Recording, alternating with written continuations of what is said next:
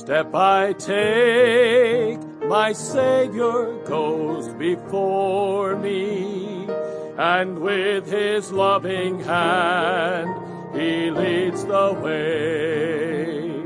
And with each breath I whisper, I adore thee. Oh, what joy to walk with him each day.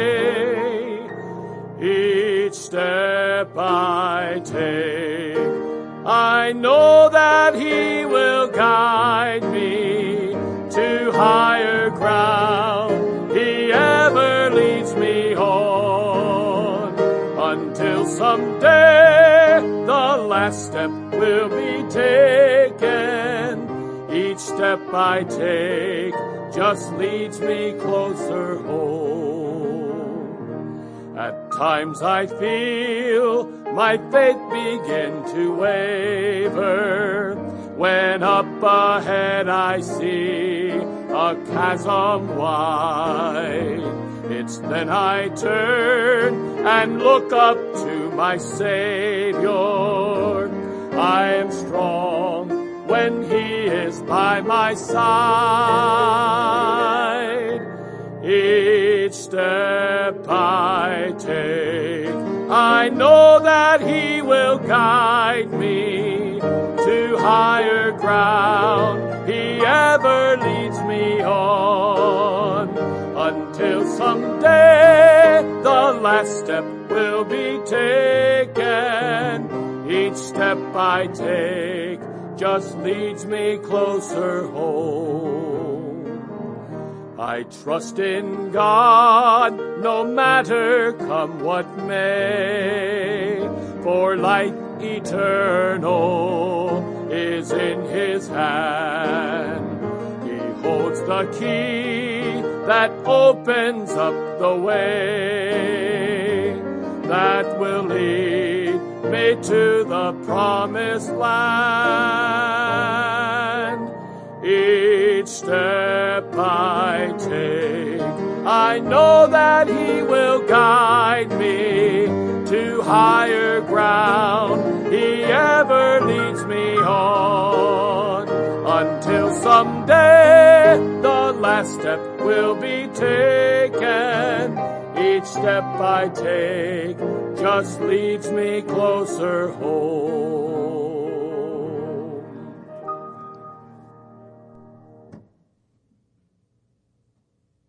Let's take our Bibles tonight and turn over to the book of 1 Timothy chapter 6. 1 Timothy chapter 6.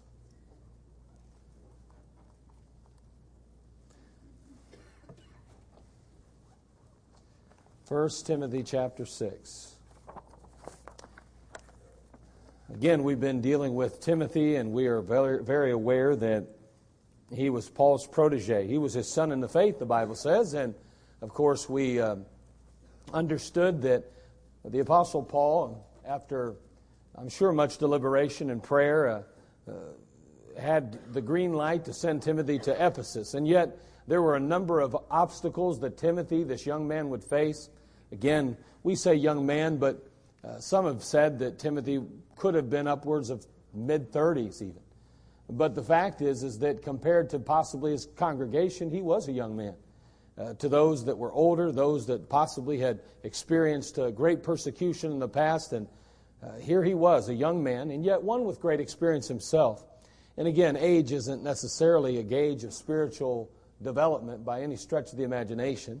Somebody could be 60 or 70 or 80 years old and still be a baby in Christ, have been saved for 30, 40 years and never grown in the Lord. It's kind of a tragedy to think of that, uh, but it's a reality. And yet, this young man had invested his life in the things of Jesus Christ. He had truly yielded himself both to the Lord and to uh, his uh, mentor, the Apostle Paul. And as a result, he finds himself in a position, a position uh, of authority, a position of, of prominence, and he finds himself in a place of dependence on the Lord. A place of dependence, uh, even it sounds somewhat on his uh, mentor, the Apostle Paul. And at least Paul sees a need to send him a letter. He's going to try to help him because he knows one thing there's a lot of false teachers out there. he knows he's going to face, again, tremendous opposition. And so, as we moved along in the book, we've noted so many different things. But last week, as we uh, concluded, we had been talking about this issue in chapter 6, verse 1, where it says, Let as many servants as are under the yoke count their own masters worthy of all honor, that the name of God and his doctrine be not blasphemed. And we noted that in the early days of the church, a high percentage of believers were actually slaves. And most of them had unsaved masters. And again, that could be an extremely volatile situation for sure. And in some cases, of course, some of the masters, I'm sure, were kind. But I'm sure in more than not, uh, they weren't so kind indeed. And as a matter of fact, they could have been very cruel even. And yet, as we began to look at the Word of God, we realized that the Apostle Paul does not address the issue of slavery, does not deal with it uh, on a social level. He doesn't deal with it that way. He deals with it in a spiritual level. And uh, as we saw, uh, ultimately, he basically tells these particular Christians who are slaves that they'd be called upon to uh, walk by faith and to exercise restraint, that they would be required and expected to be the best slave they could possibly be, to be loyal and committed and yielded to their masters. And uh, again, that, of course, is a difficult, difficult prospect. But again, we realize that the bottom line was Paul was concerned about the welfare of souls more than he was concerned about even the comfort of people. The fact was is that God had given him this and we know that this was a divine message. This was not a man made message. This was not Paul saying, I think this is what's best. I'm a free man, you're slaves. Too bad. Suck it up, boys. That wasn't what Paul did. Paul was getting direct revelation from the Lord. And Paul was sharing with them what he knew to be God's word. And he gave it to them understanding that the goal of the Christian life is not for you and I to be comfortable. The goal in the Christian life is to honor the Lord Jesus Christ, and we honor him by propagating him and sharing him with others throughout the world and making an impact in the world. We're obedient to him and his word, and one of those things that he wants for us and, and wants us to accomplish is to spread his word and himself around the world. And so in this case, there was a whole uh, empire that was in need of Jesus Christ. And this empire had laws in place that certainly favored slave owners. And if he would have told those slaves to revolt, they would have been wiped out. Where would the witness of Christ be then? And the bottom line was is that Christ's witness and his testimony was more important than their personal comfort. And may I say today, as we look back on that time in history, as we read our Bibles today, and as we glean from them, and as we seek to grow from them, we need to be very aware of that reality that God isn't as concerned about our comfort as He is about Him being elevated and lifted up and glorified. And that's something that's very foreign to us in America today. Because our world is centered around comfort and ease and, and just uh, being you know, uh, uh, of, of even leisure.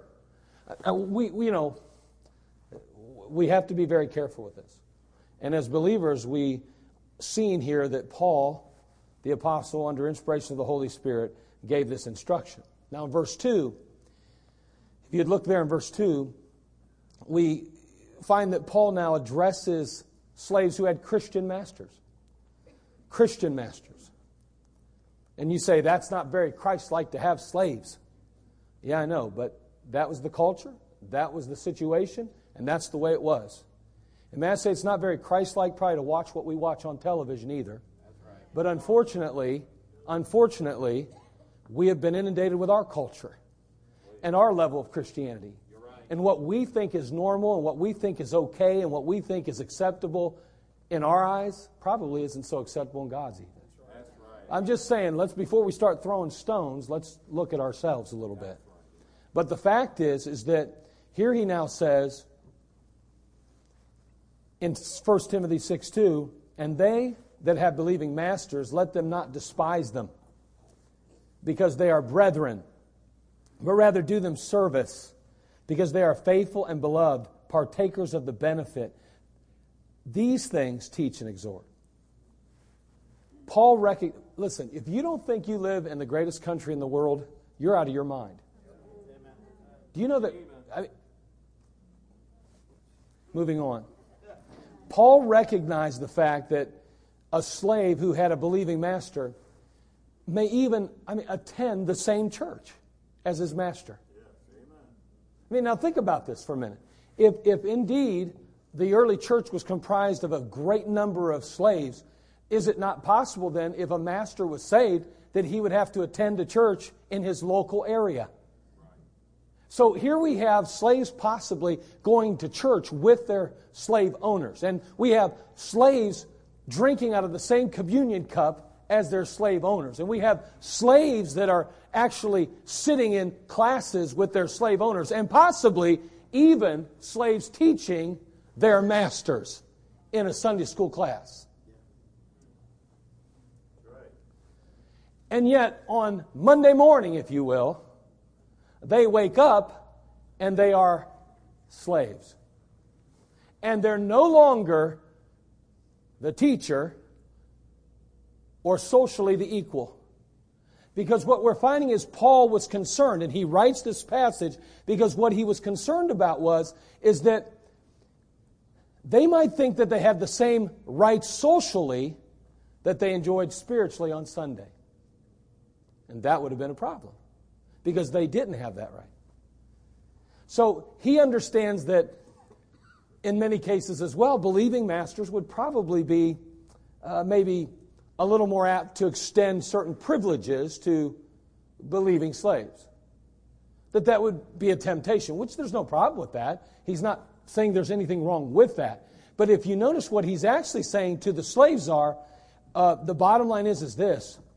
Um, you better make sure you don't take advantage of your master.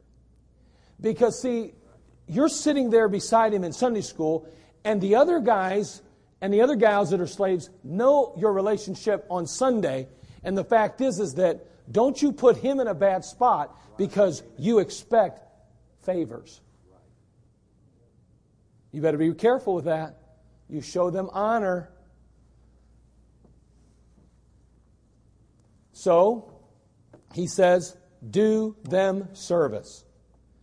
And instead of demanding privileges and concessions, a Christian slave to the best of their ability, were to be the most diligent, loyal, productive, and have the best attitude of every, any single slave there was. That's what Paul's teaching them and telling them. So, a slave that had a believing master should expect no preferential treatment. No preferential treatment. A slave of a believing master should consider no task too arduous, no task too tedious. Well, all the slaves he's got, and he picks me. He's just mad at me because I had I get to teach Sunday school and he doesn't. Apostle Paul says, do them service. Uh, the believing master should go the extra mile gladly. That's what the Apostle Paul's teaching him. And that goes against the grain of our humanity. That goes against the grain of our flesh. That's the problem. See, when you think about Jesus Christ, uh, can you imagine creating the universe? Can you just, with me a moment, imagine being the creator of all mankind? And yet, when duty called, he left glory and came to earth. And he literally submitted to his own creation. I mean, think about what he put up with and think about what he endured for you and I. I don't believe he's asking these slaves to do anything he hadn't already done.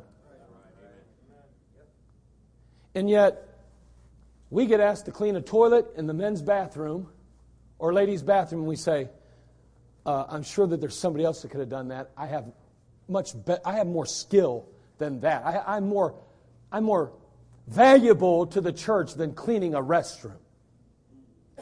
Put tables away? I mean, come on. There's others that can do that job. I paid my dues. I mean, run a sweeper? Are you kidding me? I mean, if you would ask me to teach a class, oh, fine. You'd ask me to take over a bus, that's just for the day because I wouldn't want it all the time. But if you asked me to take over a bus, I'd do it for the day. If you, if you wanted me to, you wanted me to uh, make, um, I don't know, to, um, you know, whatever. But boy, I'll tell you what, to work in the nursery, to clean the church, I mean, to go out just soul winning and meet people that aren't necessarily happy to see me all the time, forget it. Wow, what's wrong with us?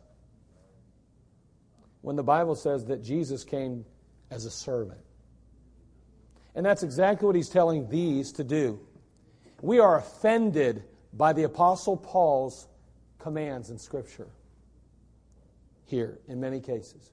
If you would take that and you would show the world those passages, they would be offended by the Word of God. And they'd say, That's why I don't want to be a Christian. But they haven't even got a clue what it was all about. And all I'm saying is, is that you and I, of all people, should understand what this is really about. But man, say we don't, I don't think. Because, see, too often the Christian life's still about us. Because if we really understood that everything that is accomplished, everything that is done in this life has an eternal ramification, if we really could grasp the concept that we're all going to stand before the judgment seat of Christ and give an account for every thought, every word, and every deed, if we really grasp that concept, that reality, it would change our attitude. We would be a yes, sir man. We'd be a yes, sir woman. We would be a yielded servant instead of somebody wanting to be served. The Apostle Paul says to these slaves, and it had to be a mega pill to swallow for them. I can't imagine how tough it would have been. He says, Do them service. Do them service.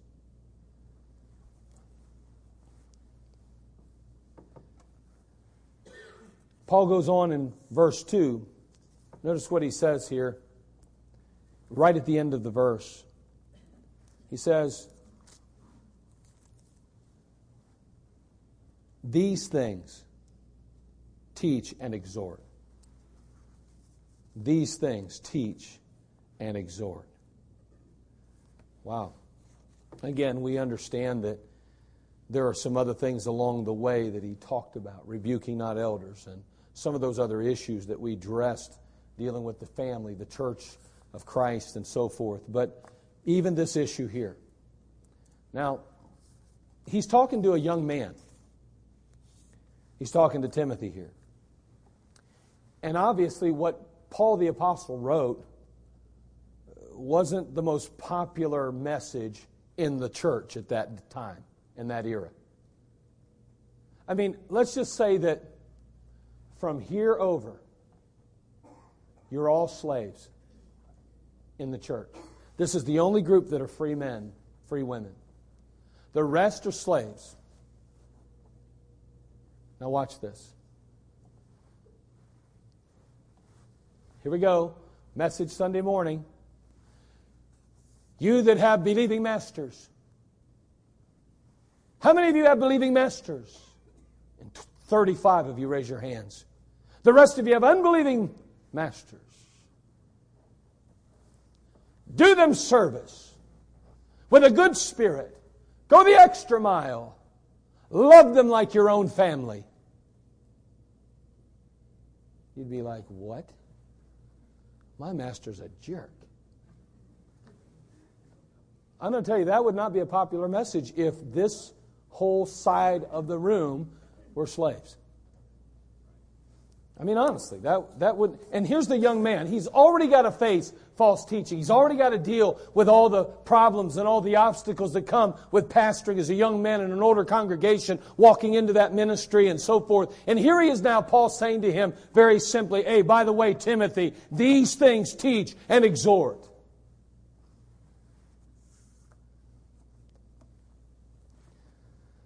So Paul's telling Timothy that he must not hesitate to teach and exhort even unpopular truths then. Well, neither should we. Neither should we then. Are there some unpopular beliefs in the Word of God? Are there some things that are written in this book that are kind of hard for the world to swallow? I mean, I don't know where you stand on, and, and again, I can, real easy, this is an easy one. I don't know where you stand on transgender stuff, but it's not biblical and it's not scriptural. And honestly, to say you don't want a man that looks like a woman in the bathroom with your daughter is not hate. That's not hating anybody. That's just common sense. I mean, come on, people.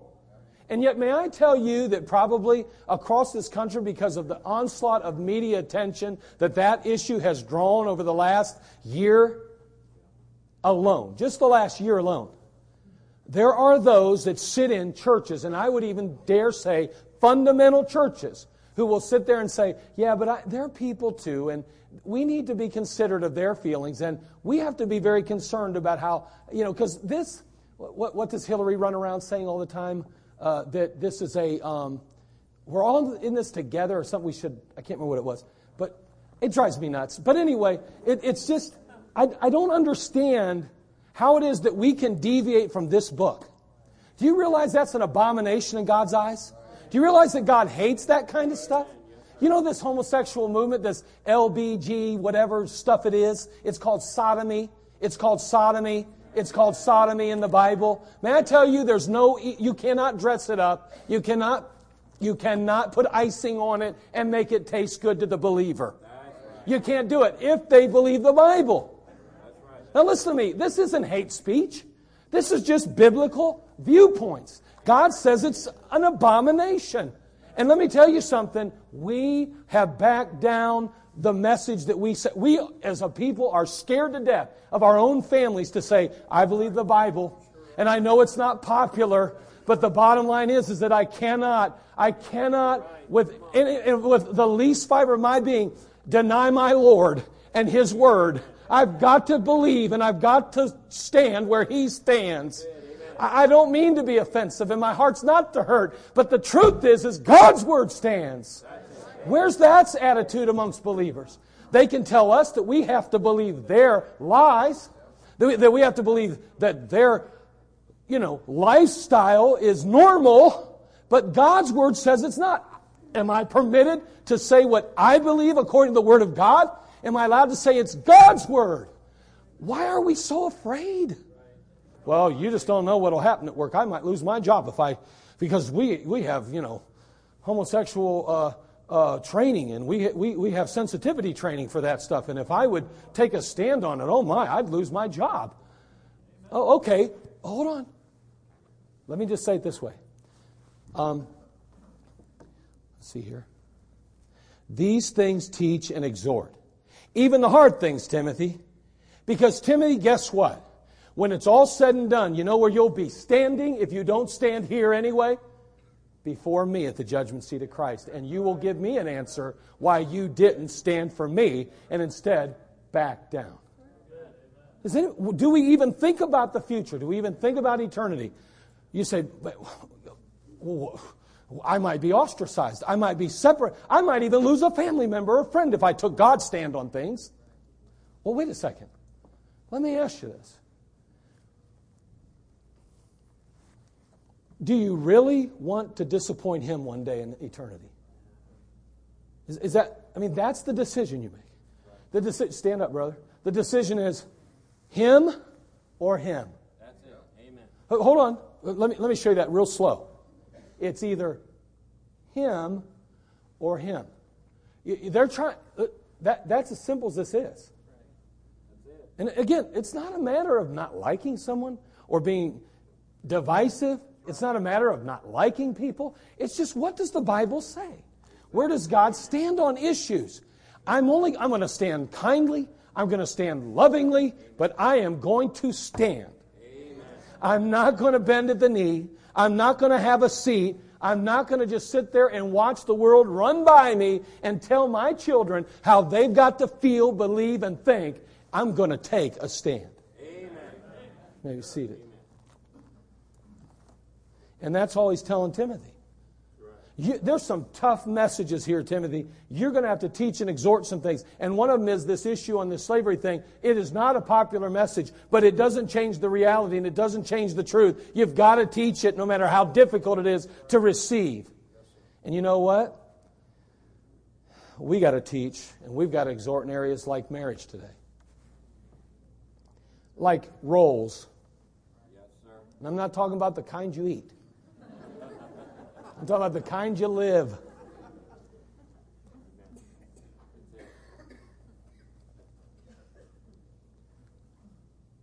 Where are all of our young ladies at? I don't, I don't even see them around. Where's all my singles at? Got one here? That's, that's pitiful. Got a couple, huh? Trisha, stand up. No, no, no, you sit down. Rachel and Josh, because I'd hate to offend Rachel if I, you know. Yeah, I didn't like that. You made him my guy. Yeah. Now listen, all I want to say is, you know, I know how that works. You know, yeah. The, only the guys are jealous. I understand that. But anyway, look at look at those two right there. Put one, two. Now hold on. Hold on. That's a girl right there. That. Oh, that's a that's a boy. Yeah. That was bad. I shouldn't have done that, right? That's a girl, that's a boy. Hold on. Do you know that in the Bible, God doesn't treat them the same? That's right. Exactly. Do you know what our world's teaching us? Do you know, you know what society's teaching? That we're all unisex. We're all just one. Matter of fact, you'll run to the store and you'll buy clothes that say unisex on them. Because you've been so duped. Oh, we have bought into the lies of our culture and society. And you ladies will wear stuff called unisex before you'll wear something that says men. But it's the same thing. Same stuff. And you guys will do that. You and your little skinny jeans. I mean, are you kidding me? I mean, I mean, seriously. Are you kidding me? But who in the world wears skinny jeans that it's a guy, a man? I'm not getting it. Some of you are smiling because you wear them, I know. And if you don't wear skinny jeans, brother, you wear something all outlandish and crazy anyway. I know you. But I'm just wondering what's happened to us when there's no distinction between that and that. Now, there's a distinction there. And you know what? You and I can see it with our eyes. We see it.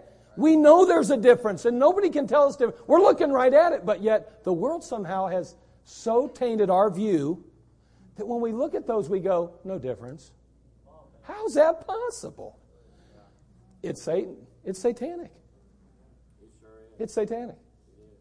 And I just want you to know that biblically, when, when the Apostle Paul tells Timothy, he says, listen, this issue that we've discussed, Timothy, that I've shared and that you now have to preach and teach, it's not going to be an easy one. It's a tough area.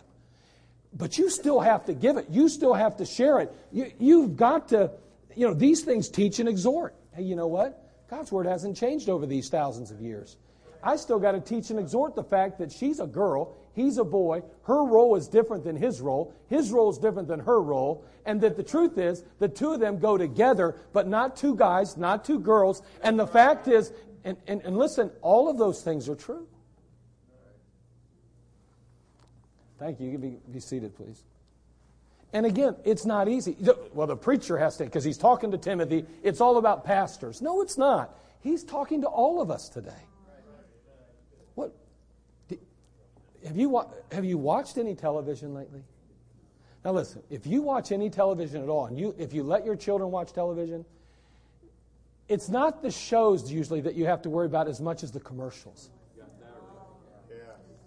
You know, I mean, really, you think about the commercials that we're seeing on TV now. Even a show that's considered good, you know, say, and again, you, you guys can debate with me all you want, and I, I know they mosey on up to the bar, but buddy, there's nothing like a good bonanza. I mean, little Joe getting in a fight, you know, and I mean, what do you do with that? I mean, come on now, you know? I mean, I don't know. I mean, those are just wholesome. The good guys always win, you know? The girls always die. You ever notice that?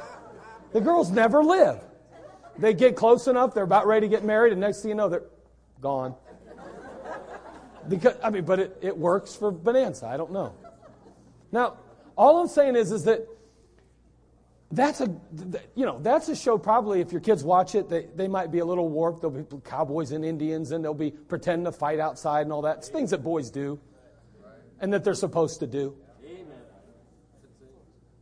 And, and they may even pick up a gun and make a little stick of gun run around shooting each other and you parent moms don't freak out. That doesn't mean they're going to grow up to be you know murderers that's that doesn't i mean i don't know how, how many boys in this room played with guns when they were kids yeah. Okay, how many of you boys have, be careful now, but how many of you have, have murdered more than one person? yeah, okay. See, no hands have gone up in this room. no hands have gone up. You know what I'm saying? Now listen to me. Uh, uh, I, I, you know, there's nothing wrong with what's watching a bonanza, we'll say. But, but hold on. Man, the commercials. You're right. Have you, you look at, I mean, man. And, and that's like football and stuff. You know, honestly, guys, we got to be careful with football games. That's why I like that thing called a um, DVR. I love DVRs. You get to skip through all the commercials. Wow. Doesn't that save your spirit? Doesn't that, I mean, that, I, yeah, I know that sometimes you get that. It means you got cable, so then you probably watch things you shouldn't watch. I understand all that. But, but if you aren't watching things you shouldn't watch, and you're flipping through all those and speeding right through those, man, I'll tell you what, ladies, it's important that they have access to that.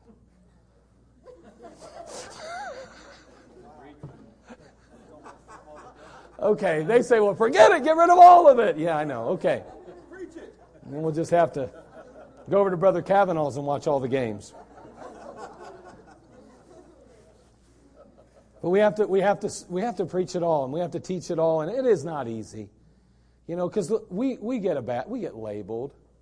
And you know what? Nobody wants to be labeled in here. I don't want to be labeled. I, you know, if you don't agree with somebody's position on some issue, you know, a lot of times they say you're, you're a hater, you, you know, you don't have, lo- you don't love people. Last time I checked, we run buses because we love people. I mean, we spend thousands and thousands of dollars because we care about people. Uh, we, we, the last time I checked, we have a youth program because we care about young people. We love young people.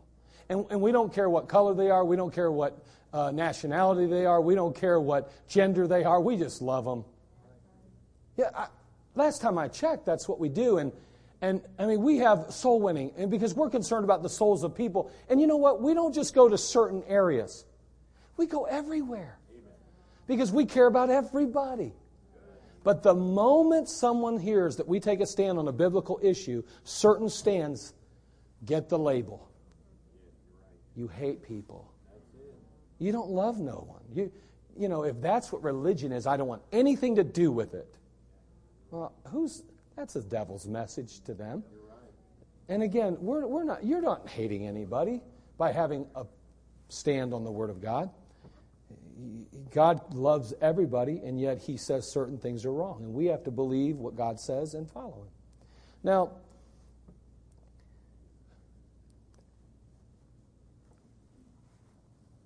we have to continue to exhort in these areas. In Isaiah 5:20, look over there, would you please?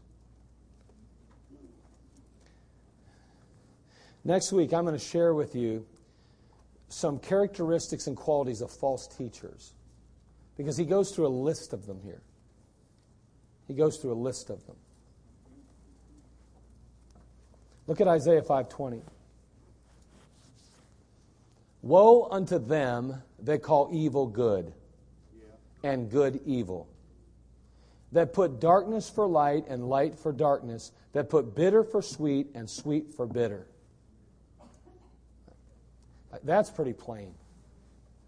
Woe unto them. Do you know that the admonition applies to us as well as the world? You know, we read that passage, we like to look at the world and go, man, listen, don't you realize, world, that um, woe unto them that call evil good and good evil? What about us?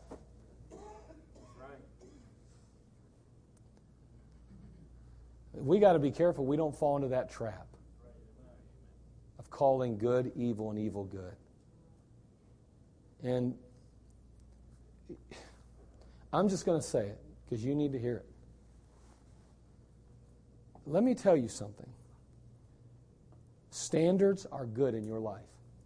That's Right. You better have some standards. Amen. You better put a few guardrails up in your life a few guardrails up in your home, and, and guardrails up for your children. Uh, when, when you start calling good evil, woe unto you.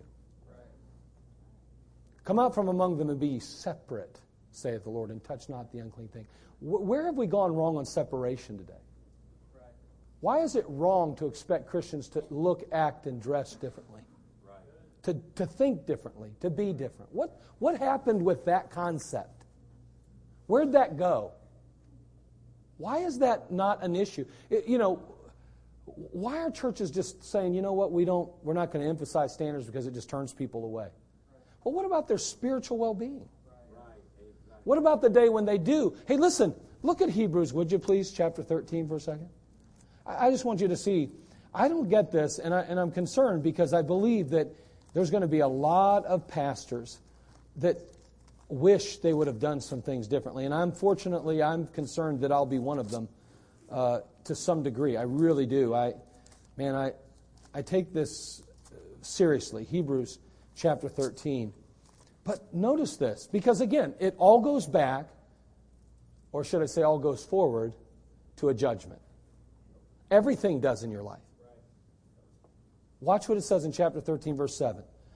It tells the listener here Remember them which have the rule over you, who have spoken unto you the word of God, whose faith follow, considering the end of their conversation. Now, but now look down at verse 17.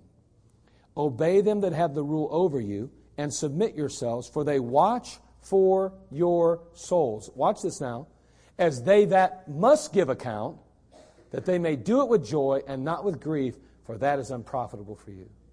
Do you realize that every pastor has to give an account for the spiritual well being of his church, his flock, his family? This is the Lord's church. I know, but I'm the under shepherd. Do you realize that if I permit you to go off the deep end spiritually and I don't do things to try to help keep you in the narrow way, that I'll be held responsible at the judgment seat of Christ for that? So here's what I'm saying. Let's go ahead and drop our services on Sunday night and Wednesday night. Let's get rid of those because it's not important anymore. Who ultimately makes that decision? You say, well, the people did. Last time I checked, when Saul decided that he would go ahead and keep the best sheep and the best oxen and sacrifice them to God, last time I checked, um, he blamed the people, but the, the Lord still blamed him. So, so whether you get in an uprising and say, we're going to not have service on Sunday nights, and we don't think it's necessary on Wednesday, and I go, okay, fine, whatever, do what you want. I mean, I just need a job. God holds me responsible when I stand before Him at the judgment seat of Christ. So, what's wrong then with pastors? If pastors are responsible at the judgment, you know what I think is happening? I think pastors, along with people across the country that name the name of Christ, are forgetting that there's a judgment. That's, that's really the bottom line. I think we forget that we are responsible to the God who created us and saved us. I think we're forgetting that there's more than just this life that we live. That there is a time we answer to God. It's a payday, yes, if we've lived the life we should, but it's also a time of regret if we haven't. I just want to encourage you and myself, I want to encourage all of us. Let's be careful. We don't start calling good evil. The world calls evil good. But sadly, it seems to me in the church, we start calling good evil. Either one is wrong. Whether it starts in the house of God or it starts in a back alley in the world, it's still wrong if you're turning evil to good or good to evil. It doesn't matter which it is. And let's make up our mind that we're going to sit and we're going to take counsel from this word. And we're going to make sure that what it says we know. We're going to make sure we understand what it teaches. See, maybe we need, like in the singles class, I do little tests from time to time. This recently we did one on the book of Revelation. Maybe we need to do a test on a few Bible truths. And you need to be able to see what you do know and what you don't know. Because if you don't know what he says, then you probably aren't standing and teaching it. You probably aren't. It's important to know why we do what we do, not just to do what we do. Because when difficult times come, if we don't know why, we'll lay it down because it's just too difficult to keep going. And I just want us to understand we must stand. If no one else stands, we must. He's counting on us. Father, we come to you. We thank you again for this time together. And Lord, just help us, Father, to be found faithful to you. And again, Lord, there's none of us that are perfect. I mean, Lord, we're just we're just humans. We're just